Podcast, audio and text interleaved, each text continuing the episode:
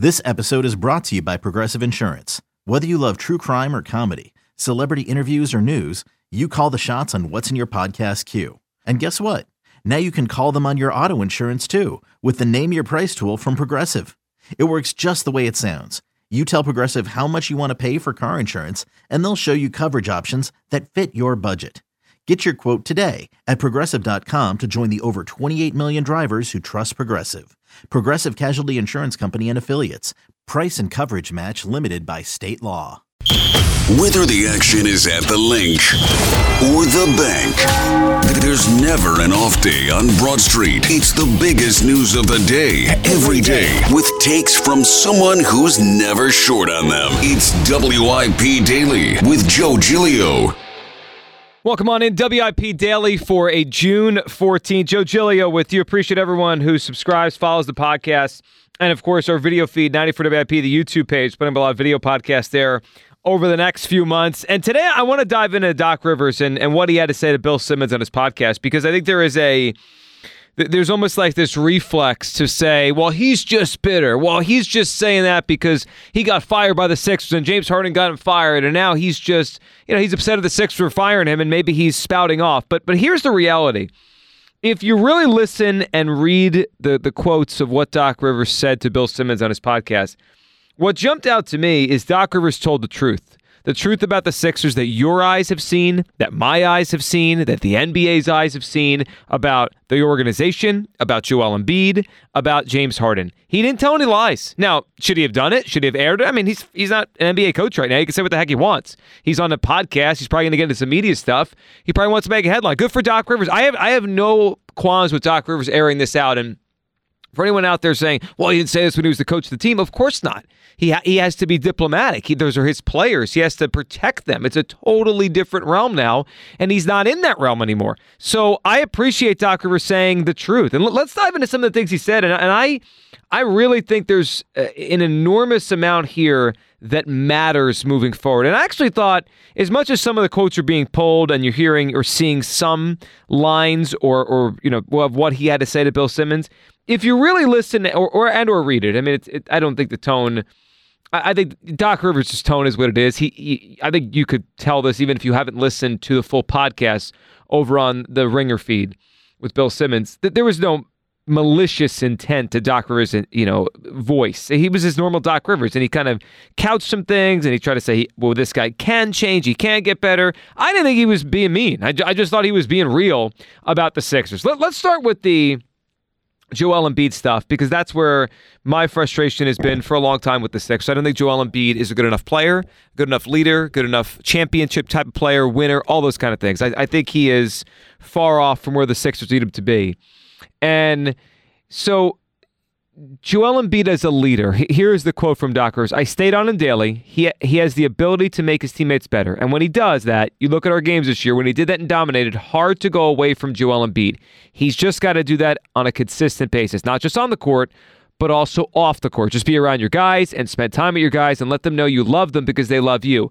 And so I thought, Joe, in the three years, you could see the growth there. I think we forgot how young he is. We also forgot his first years in play. And Bill, I'm telling you, that sets a tone. So you know, we'll get to that part in a second, but let's just do the talk part about leadership.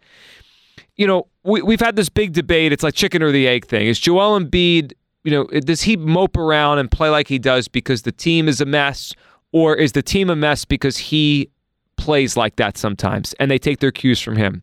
And I dare you to go through any champion in the NBA over the last, you know, just in your lifetime, that didn't take the cues from their best player. That's where the cues for the team come. Just look at the one we just watched. Let's let's not go back in you know a million years. The Nuggets play basketball in the image of Nikola Jokic. Share the ball, free flowing, unselfish. It all revolves around him. Subtle but excellent. That's the that's how I would describe the Denver Nuggets. Subtle, excellent teamwork. And how I would describe the Philadelphia 76ers is disjointed, up and down, sometimes great, sometimes terrible. That's Joel Embiid. When great, enormously great. When bad, you don't want to watch them. So I, I, think there's something to this leadership thing. And obviously, Doc's saying there's a disconnect there where he's not doing all he has to do to get those guys to want to follow him. And I think you see that on the court. I think I think on the court, off the court, and this is I, I think in real life compared to, you know, the idea of you know anything you do in life, NBA or, or where you work in an office or remotely, or whatever the heck you do for a living, there is something to be said about the. I'll go to the line and remember the Titans, one of my favorite lines in in a sports movie. Attitude reflect leadership. So the attitude of the team reflects the leadership. Look at the Nuggets. The attitude of that team, all business team, move the ball, free flowing. You know, all in the it's all works in concert. That flows off of Nikola Jokic.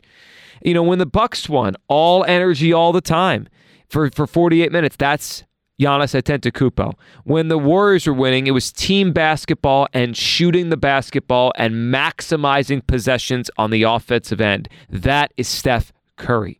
Like they, they, all these teams take their cues. When it was LeBron James winning, it was unselfish basketball. That was it. Whether it be the Cavaliers, whether it be the Lakers, whether it be the Miami Heat. Unselfish basketball. All these teams take the cues from the best player. And the Sixers unfortunately do, and the leadership is obviously an issue, according to Doc Rivers. The other one is kind of the scars of the process. Um, so this is a quote from Doc about Joel. When you miss two years and you're sitting there all the time and you get used to not playing games, Ben Simmons went through the same thing. He missed the first year. Fighting that early on when I first got there was huge. Joe, you need to play tonight. Joe, you could play tonight. So there there was almost a babying by the organization over these young players that is really never never gone. I mean, it, it's just it's always there. It's always been there since the beginning. The idea of pushing yourself as far as you could go. Why do we think the Sixers kind of fall apart? Why does Joel fall apart when it gets tough? Well, he never had to push through when he was young. Now, this isn't a really a knock on Joel. Maybe that's more the organization, but it's true. Again, Doc Rivers keeps telling the truth in this thing, and I think it's it's alarming that this truth is is not what we hoped it was. Like you, I think we all realized it was this, but hoped it wasn't. Hey, it's Kaley Cuoco for Priceline. Ready to go to your happy place for a happy price? Well, why didn't you say so? Just download the Priceline app right now and save up to 60% on hotels. So, whether it's Cousin Kevin's Kazoo concert in Kansas City, go Kevin, or Becky's Bachelorette Bash in Bermuda, you never have to miss a trip ever again. So, download the Priceline app today. Your savings are waiting. Go to your happy place for a happy price.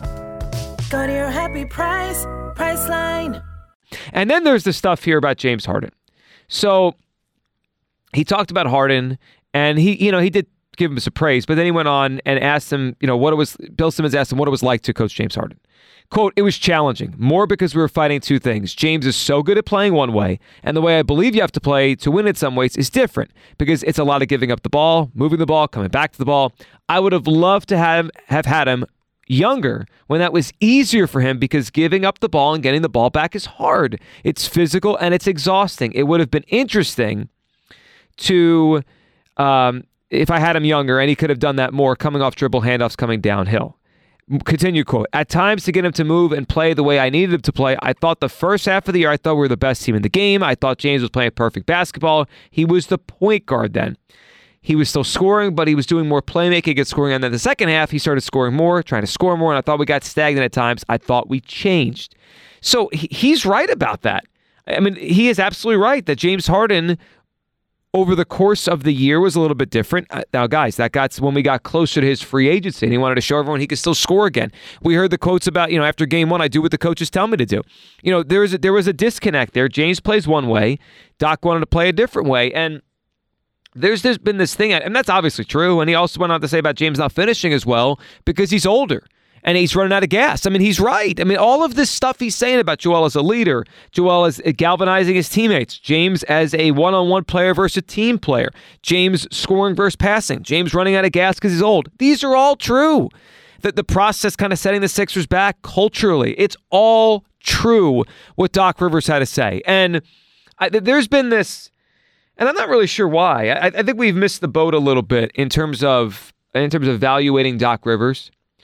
So there's been this like, well, Doc's a loser thing, and we don't want to count the title he won in Boston because it was a while ago, and he's failed with the Clippers and he's failed with the Sixers. But I, I think there's there's kind of a line of demarcation that we've ignored a little bit, and and I'm this might be the most pro Doc thing I've ever said.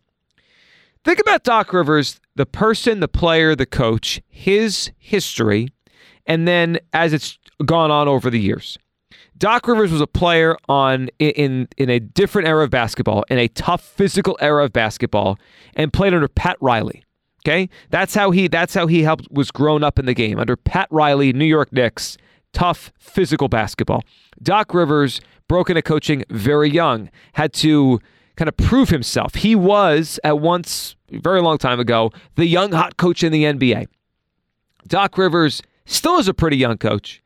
Had to get the respect and had to get through to and and get superstars, three of them, Kevin Garnett, Ray Allen, and Paul Pierce to buy into what he was selling. They won a championship.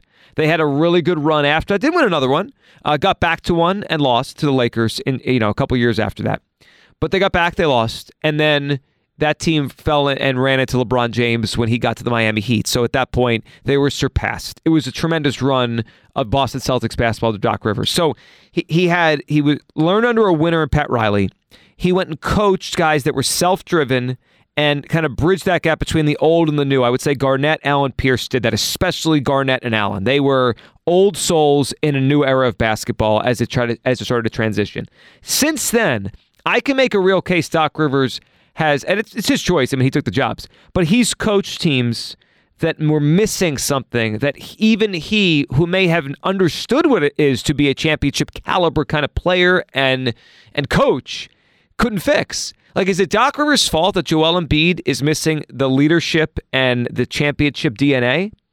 I don't think it is. Is it his fault that James Harden wants to play one way and that's not championship basketball? I don't think it is. Is it his fault that with the Clippers, DeAndre Jordan was becoming a relic as a big center who couldn't shoot? I don't think it is.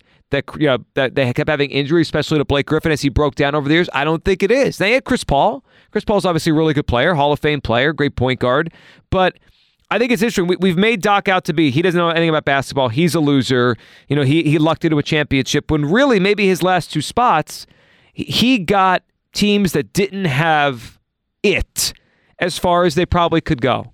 And we blamed him because they didn't get over the top. I think that that is a, a realistic scenario of what really Doc Rivers' career has been. I don't know if he coaches again or if he wins again, but I found a lot of what he said here to be pretty alarming at the hands of the of the Sixers and what they have here. And you know, I, I, thought this part about Harden was interesting. What makes James great is a quote. What makes James great is that he is one of the best individual players to ever play the game. Ball handling, handles the ball, dribbles ball, attacks. But that also allows you to attack if you know where he's at. You know where the ball is at. And so in the playoffs, where teams are game planning against you each game, double teaming and taking the ball to your hand, making it harder, it's easier to do that, James. It's easier to do that to James compared to do that how do you take Steph Curry out of a game? He's running around, he's moving fast. Steve Kerr, we beat Golden State that Steve Kerr used that game and how we trapped him. If you remember, game six and seven, he used that and showed Steph, hey, it's too easy in big games down the stretch to stop you. They know where the ball is. If you remember Chicago, Doug Collins just let Michael Jordan bring up the ball on the floor and they got in the playoffs. You knew where the ball was and you knew where Michael was, you attacked. And he talked about how Phil Jackson came in, triangle offense, and it was a different story. You know, the Sixers' two best players are they quitters? Are they losers? That's up for interpretation debate. Are are their games easier to defend in the postseason than Nikola Jokic and Steph Curry? Yeah, I mean they are. And and Doc laid it out in basketball terms. He didn't use the quitter word, and use the loser word, and use the DNA word. I, I'll use those words about Harden and Embiid because I hate their body language at big games. But what Doc said there again is true. Every ounce of what I listened to with Doc Rivers and Bill Simmons, and now reading back through the quotes with you, quotes with you guys here, it's true. Is he a little salty because he got fired? Probably. Is he upset he didn't get another job? Probably. Is this a little bit of a tryout maybe for his own podcast or being back on TV or whatever the heck Doc's going to do in, in this year off? Yeah, I'm sure it is. But sometimes, whether or not you like the person, whether or not you you really want to accept what the person is saying is true, is it germane to if it's true or not? And I believe what Doc Rivers said is true. And I and if I'm Daryl Morey, and unfortunately I don't think Daryl Morey's going to do this, but if I'm Daryl Morey and I'm the Sixers, I really do take a deep look at what Doc Rivers said in terms of of this team, in terms of their weaknesses, in terms of their DNA. Um, there's a problem here. The Sixers' two best players are easier to guard in the playoffs than the regular season. The Sixers' two best players don't adjust, they don't listen, and quite frankly, they're they're not the kind of leaders this franchise needs to go and, and have enough to win a championship. I, I thought of all the things to happen since the postseason and the Doc Rivers podcast with Bill Simmons and the quotes were the most alarming thing. You know, watching Nikola Jokic play the way he did and and putting a great distance, and I mean great, between he and Joel Embiid. I mean that that was kind of predictable. You could kind of see that coming as the postseason went along. I wasn't shocked that happened. Jimmy Butler dragging another team to the finals again. It wasn't shocking. This wasn't shocking, but this was the biggest like whoa moment because the, the the laundry's being aired, and I think sometimes when when people move on, they say things that they would have never said in the moment, but those things were always surfacing under, underneath the, the cracks in the foundation of the franchise from the process era, Joel Embiid's issues as a leader, James Harden's issues as a guy that doesn't know how to play winning basketball. These are all there. And the fact these two guys are easier to guard in the postseason when the game changes than they are in the regular season. I mean, these are things the Sixers can't run from. And I hope, I hope as fans, we don't just write him off as, oh, he's just a bitter coach who got fired. Doc Rivers told the truth, everybody. He told the truth that you've probably been thinking and wondering and hoping deep down was the truth, but deep down, we all kind of knew it was. Appreciate everyone listening to WIP Daily.